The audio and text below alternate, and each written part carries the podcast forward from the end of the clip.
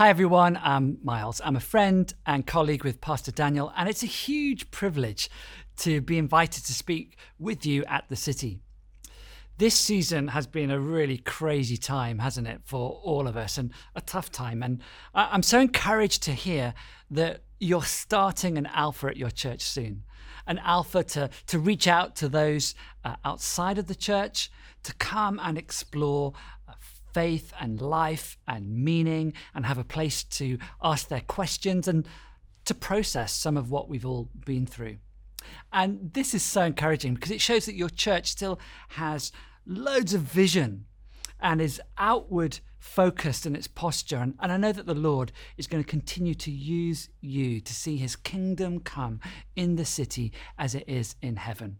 So, therefore, today I want to talk to you about catching a vision catching a vision about evangelism and also catching a vision for your life.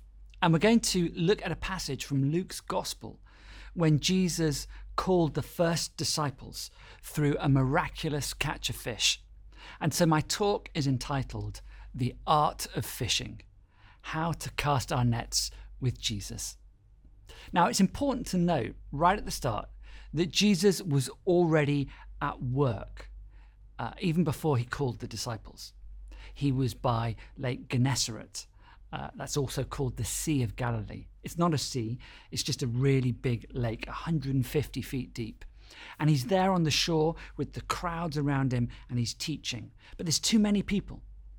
So he sees a fishing boat uh, just on the shore there. The, these boats typically had a four man crew. And he steps into one of them and gets them just to put out a little from the shore. Then he turns around to face the shore, to face the crowds, and he sits down. That's what rabbis always did just before they're about to teach. They'd sit down. And he begins to project his voice to the crowds with the hills behind them, sort of providing natural amplification. He was already at work. And I know that Jesus is already at work in your city, in your church, in your life. But in this passage, Jesus does step into a boat of a particular man called Simon Peter, the one he'd then go on to call to do amazing things. Coincidence? No. Divine appointment? Yes. And I believe that today right now, as you're watching this message, in a way, it's a divine appointment. And as Jesus steps into the boat of your life, and as you, in obedience, just put out a little from shore, He's going to do amazing things, and you'll be astonished at what happens. So let me read the passage to you. This is Luke chapter 5, verses 1 to 11. One day, as Jesus was standing by the lake of Gennesaret, with the people cry- crowding round him and listening to the word of God, he saw at the water's edge two boats left there by the fishermen, who were washing their nets. He got into one of the boats, the one belonging to Simon, and asked him to put out a little from shore. Then he sat down and taught the people from the boat. When he'd finished speaking, he said to Simon, Put out into deep water and let down the nets for a catch. Simon answered, Master, we've worked hard all night and we haven't caught anything. But because you say so, I will let down the nets. When they had done so, they caught such a large number of fish that their nets began to break. So they signaled to their partners in the other boat to come and help them. And they came and filled both boats so full that they began to sink. When Simon Peter saw this, he fell at Jesus' knees and said, Go away from me, Lord. I am a sinful man. For he and all his companions were astonished at the catch of fish they'd taken. And so were James and John, the sons of Zebedee, Simon's partners. Then Jesus said to Simon, Don't be afraid. From now on, you will catch men.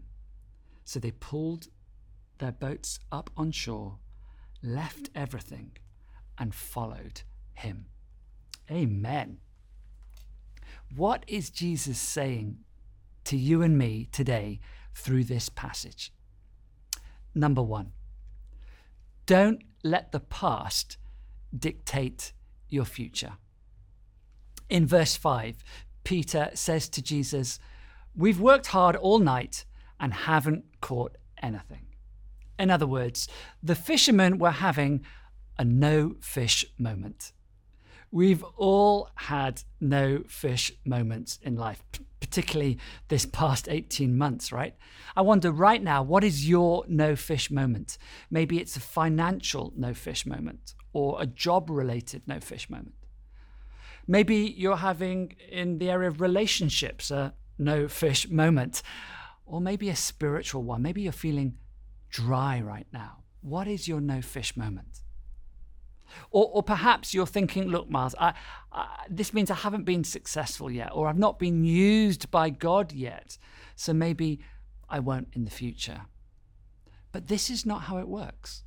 Actually, if you read the Bible, what you see again and again is it works like this first, you get a vision, then, you get a whole load of problems, and only then comes the fulfillment of the vision. So think of Abraham. You'll birth a nation, but then you can't have children. Or Joseph. He has a vision. His whole family bowing down to him. But then he's sold into slavery and ends up in prison. You see, the bigger the vision that you have, the bigger the no fish moments to begin.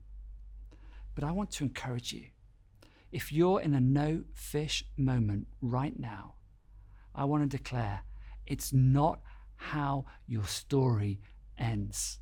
Keep going. Or maybe you feel, look, I'm just not worthy to be used by God. In verse 8, we read that's exactly how Simon Peter felt. He says to Jesus, Go away from me, Lord. I am a sinful man. You know, this is such an encouraging verse because it shows us that God chooses and uses sinners, even sinners like me and you. You know, in Jesus' day, the brightest young boys were made the disciples of rabbis, but the rest of them had to go and get a profession, like fishing. So Jesus did not call the brightest and the best. Now, please don't hear me wrong. I'm not saying you're not bright. I'm sure you're very, very intelligent.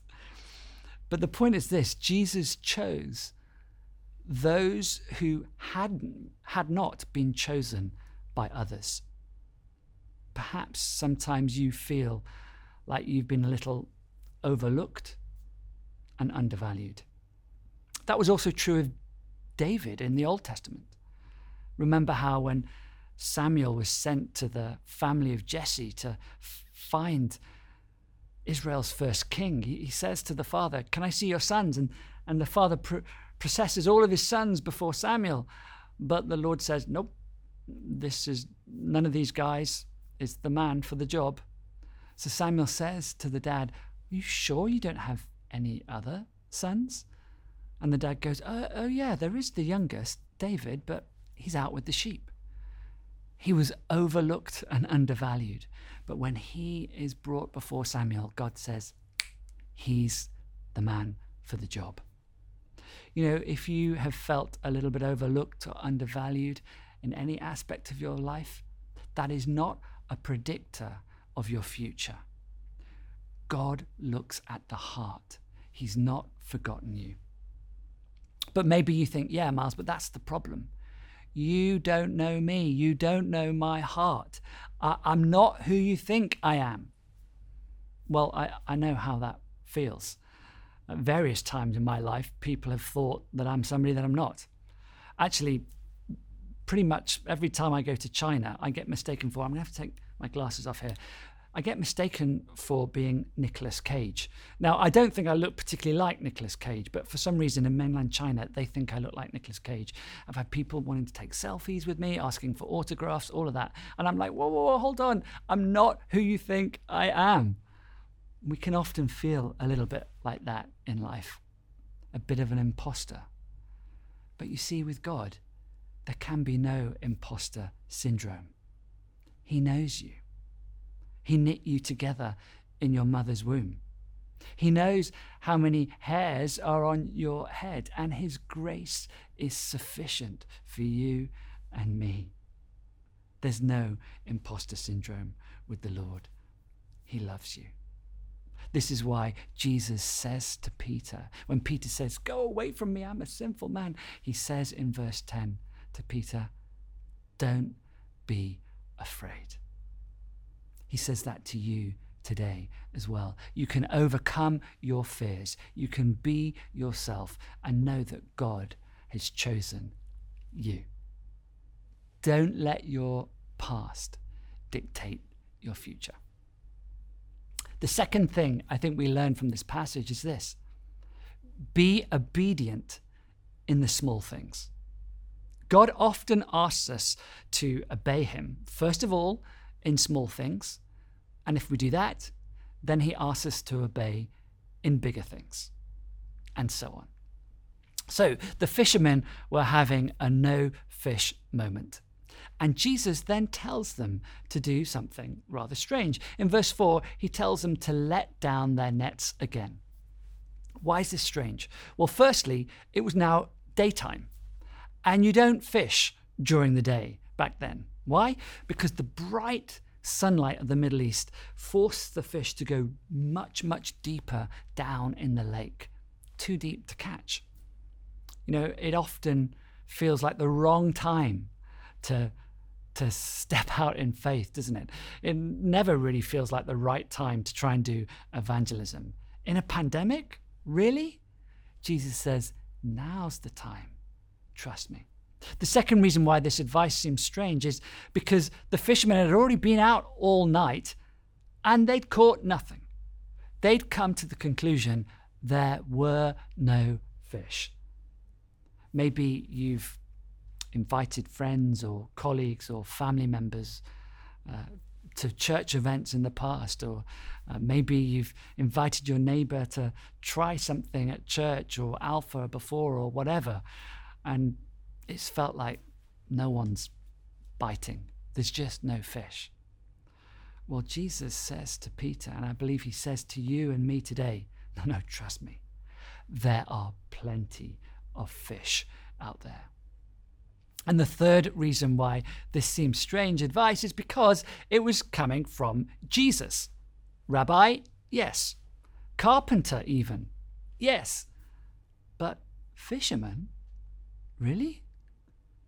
But then Simon Peter utters these five words that literally changed the course of history. And I believe are five words which, if you utter today, will transform your destiny as well. In verse 5, he says to Jesus, But because you say so but because you say so. In other words, God uses our no fish moments to lead us to, but because you say so, obedience. In desperation, let us obey. Let me say that again. God uses our no fish moments to lead us to, but because you say so, obedience. And there's a, there's a progression in the kingdom of God. If we're obedient in the small things, God then asks us to obey him in bigger things. So, the fishermen in this passage, right? First of all, Jesus says, just put out a little from shore so I can teach the crowds. They obey. So he then says to them, okay, will you put the boat out into the deep? And they obey. Then he says, okay, why don't you just drop your nets again? And they obey. So he then finally asks them to leave everything, to follow him and fish for people. And they obey. So don't despise the day of small beginnings. And if you don't know where to begin, just start where you are with your family, your workplace, your school, your neighbor. Ask God to use and redeem that which you know. You know, the, the disciples knew how to fish, but we read in verse 2 that they were just cleaning their nets. When the church stops evangelizing, it starts washing its nets. It's a good thing to do, but it's not what the nets were meant for. And in Alpha, you have one of the most effective nets in the kingdom of God. So Jesus takes what they knew and made them fishers of people. Likewise, as you step out in but because you say so obedience, expect God to multiply and to grow. Fairly recently, I've had the privilege to get to know uh, a 30 year, 30 year old Filipino guy who lives in the Philippi- Philippines. His name is Jason Vergara. He worked in a bank and then he felt the Lord ask him to obey, to quit his job and to go as a missionary to the mountainous rural villages a couple of hours outside the city. So he obeyed. And he started his missionary work there, taking the gospel there at the start of last year, 2020. Now, these rural mountainous villages, that whole area, area is really known for two things. It's a center of occultic practices and it's known for drugs. And Jason just wanted to to bring the gospel to the young people in that area who were being trapped by these things. So, around about March last year, he ran his first Alpha. It was in one particular village. He invited the young people. Uh, he ran it under a tree outside, just with his laptop to watch the videos, and then they had small group and snacks. Seven teenagers came, and uh, amazing things happened in their lives. God set many of them free. So Jason thought, oh, okay, I'm going to keep doing this. And then every day he would walk from village to village, starting uh, alphas in all of these rural communities. In fact, last year alone, he helped start 66 alpha courses.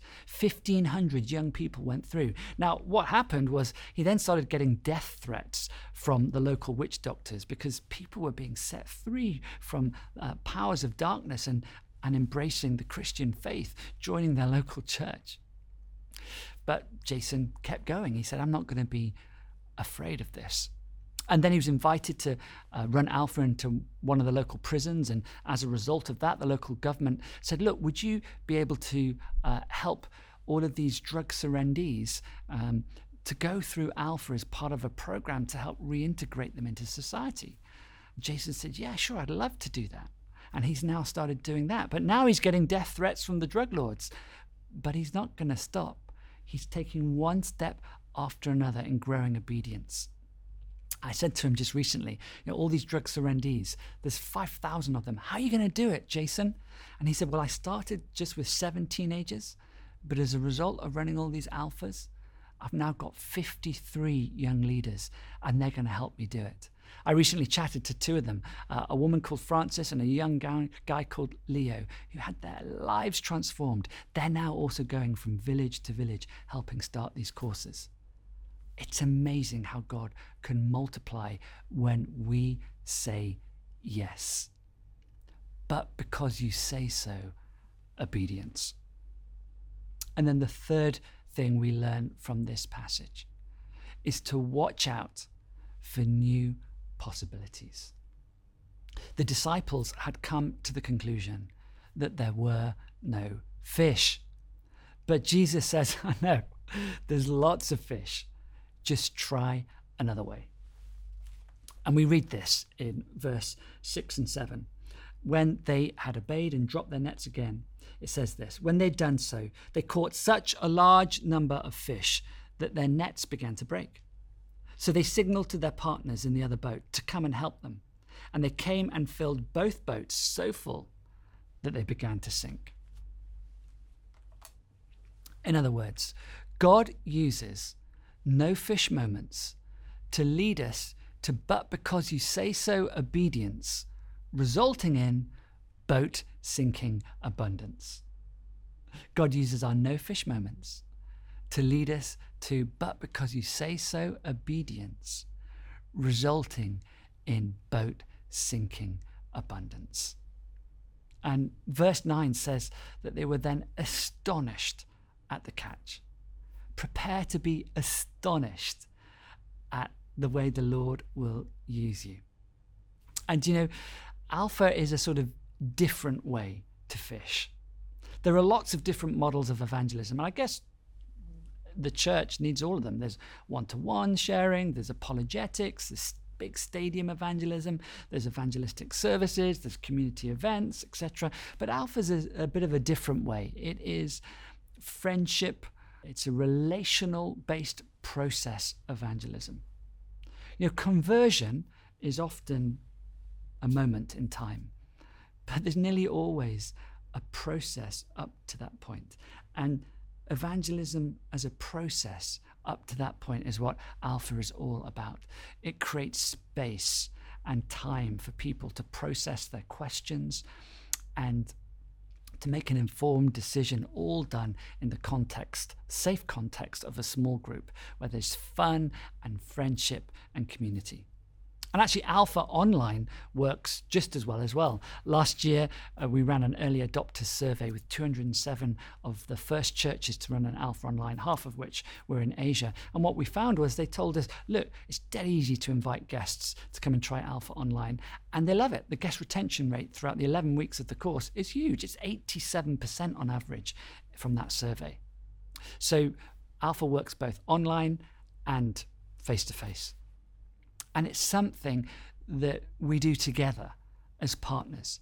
Everyone has a role to play, from praying for the alpha to helping with the admin or the tech to being the ones inviting friends, colleagues, family members to come and try, to leading the small groups or helping on the small groups. Everyone has a role. You know, in verse 7, we read how the catch of fish was so large that they had to signal to their partners to come and help.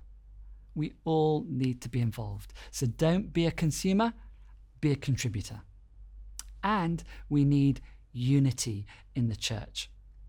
You know, the catch is so large that we're told the net begins to tear.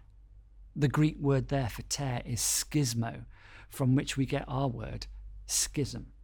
And sadly, throughout much of church history, we read of church schisms. But you know, there's no need for that. Actually, this this subtlety of the net beginning to break, I think John picks up on this when he records his gospel.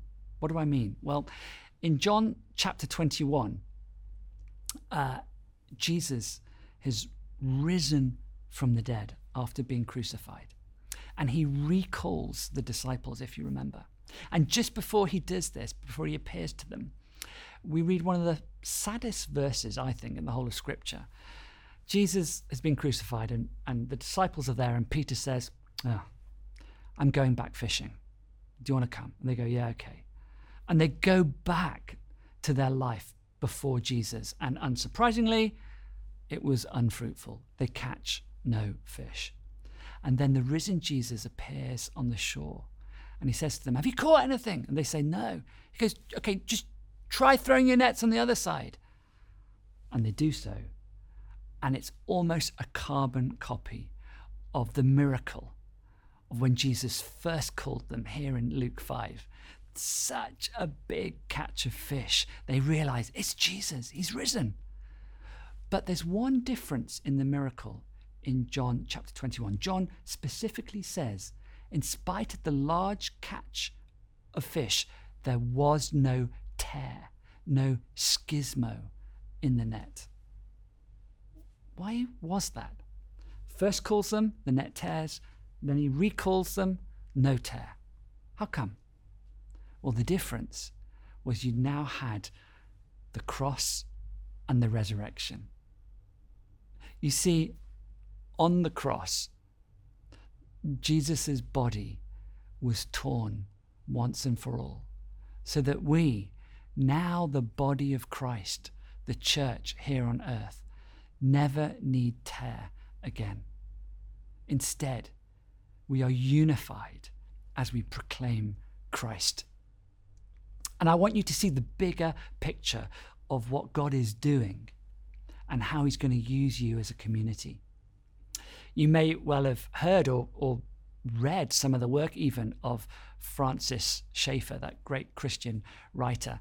He also used to run a retreat center in a place called L'Abri in Switzerland. And when people used to go to L'Abri and stay there in the chalet with Francis Schaeffer, at one point he'd then say to them, Let's go on a walk, follow me. And he'd take them out, and the chalet was at the foot of the Alps there in Switzerland. And he'd take them up uh, a mountain. And part of the way up, he'd stop on this little ledge. It was just like a little muddy ledge with some water trickling down from where the snow was melting above. And he'd say to people, um, Do you know where you are? And they'd say, uh, On a muddy ledge. And he goes, No, no, no. He said, Where you're standing right now is the intercontinental divide. You see, as the snow begins to melt and the water trickles down, from this point it begins to gather momentum. And right here it has a decision to make. If the water begins to run off to the right hand side, it'll eventually go into the River Rhone and from there into the warm Mediterranean. Or if it trickles off to the left, it'll go into the River Rhine and from there into the cold North Sea. And depending which way it goes, it will then impact the weather pattern for the whole of Europe. Right here is the intercontinental divide. And I want to say that Singapore is the intercontinental divide for Asia. And what happens in Singapore, what happens in your church, in your community, then impacts the rest of the continent for Christ. What happens in the heavenlies, in the kingdom of God, in your church will then be part of what reverberates around Asia. You see, the most important thing that Peter caught that day was not fish, it was a vision for his life. And three years later, that vision of catching people was fulfilled when he stood up on the day of Pentecost, preached, and 3,000 people were saved. Today, over one third of the people alive are Christian, indirectly as a result of that one man's, but because you say so, obedience. Just think if you're watching this right now, and together we all say yes and take that step of faith, together we could change the world for Jesus. Amen. Let me just pray for you now, if I might. Um, we're just going to pray, Come, Holy Spirit. And uh, you might want to, you don't have to, but you might want to put your hands out in front of you as helpful body language. It's a way of saying, Lord, I, I'm open to receive all that you have for me. Kind of the opposite of this, which is, Lord, don't come near me. And we're going to pray that ancient prayer of the church Come, Holy Spirit. It's a way of, yes, asking for more of the Spirit, but more importantly, it's a way of giving more of ourselves to the Lord, saying, I want you to have every part of me, Lord, so that I can have the courage to embrace, but because you say so, obedience. So just echo this prayer in your heart. Just pray, Come, Holy Spirit. Would you fill me afresh right now with your presence? Would you pour your love into my heart by the Spirit? And receive.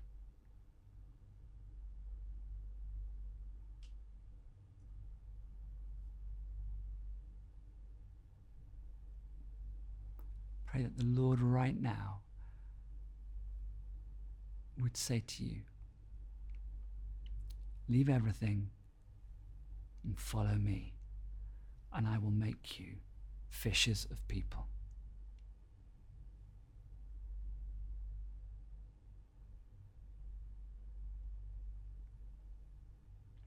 I, I think there's someone you've been struggling with headaches here in your head, pretty nasty right now, I just want to pray in the name of Jesus, I command the, the headache to leave you, to be gone for good. And for you to receive your healing in Jesus' name right now. Psalm 2, verse 8 also says, I will lie down and sleep in peace. If you're struggling with your sleep right now, again, just pray for you that your sleep issues would leave you right now in the name of Jesus. And even tonight, as you lie down in bed, the peace of God would flood your very being and you would sleep like a baby. Receive your healing in Jesus' name. And I do want to pray for, I think there's also someone here there, unfortunately, in your family, it feels like there is a tear, a, schism in your family. I just want to pray for healing and reconciliation. I believe the Lord is anointing you for the ministry of reconciliation, as St. Paul writes about to the Corinthian church. He's going to use you to bring healing and unity in your family. And I want to pray for those in the workplace a fresh anointing and favor upon you for your work. Again, like the person in Psalm 1, that whatever you turn your hand to would prosper at work. Just receive that, that anointing afresh right now.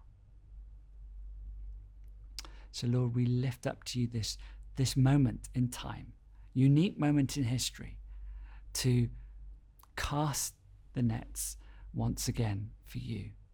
We pray for an abundant catch for the city church.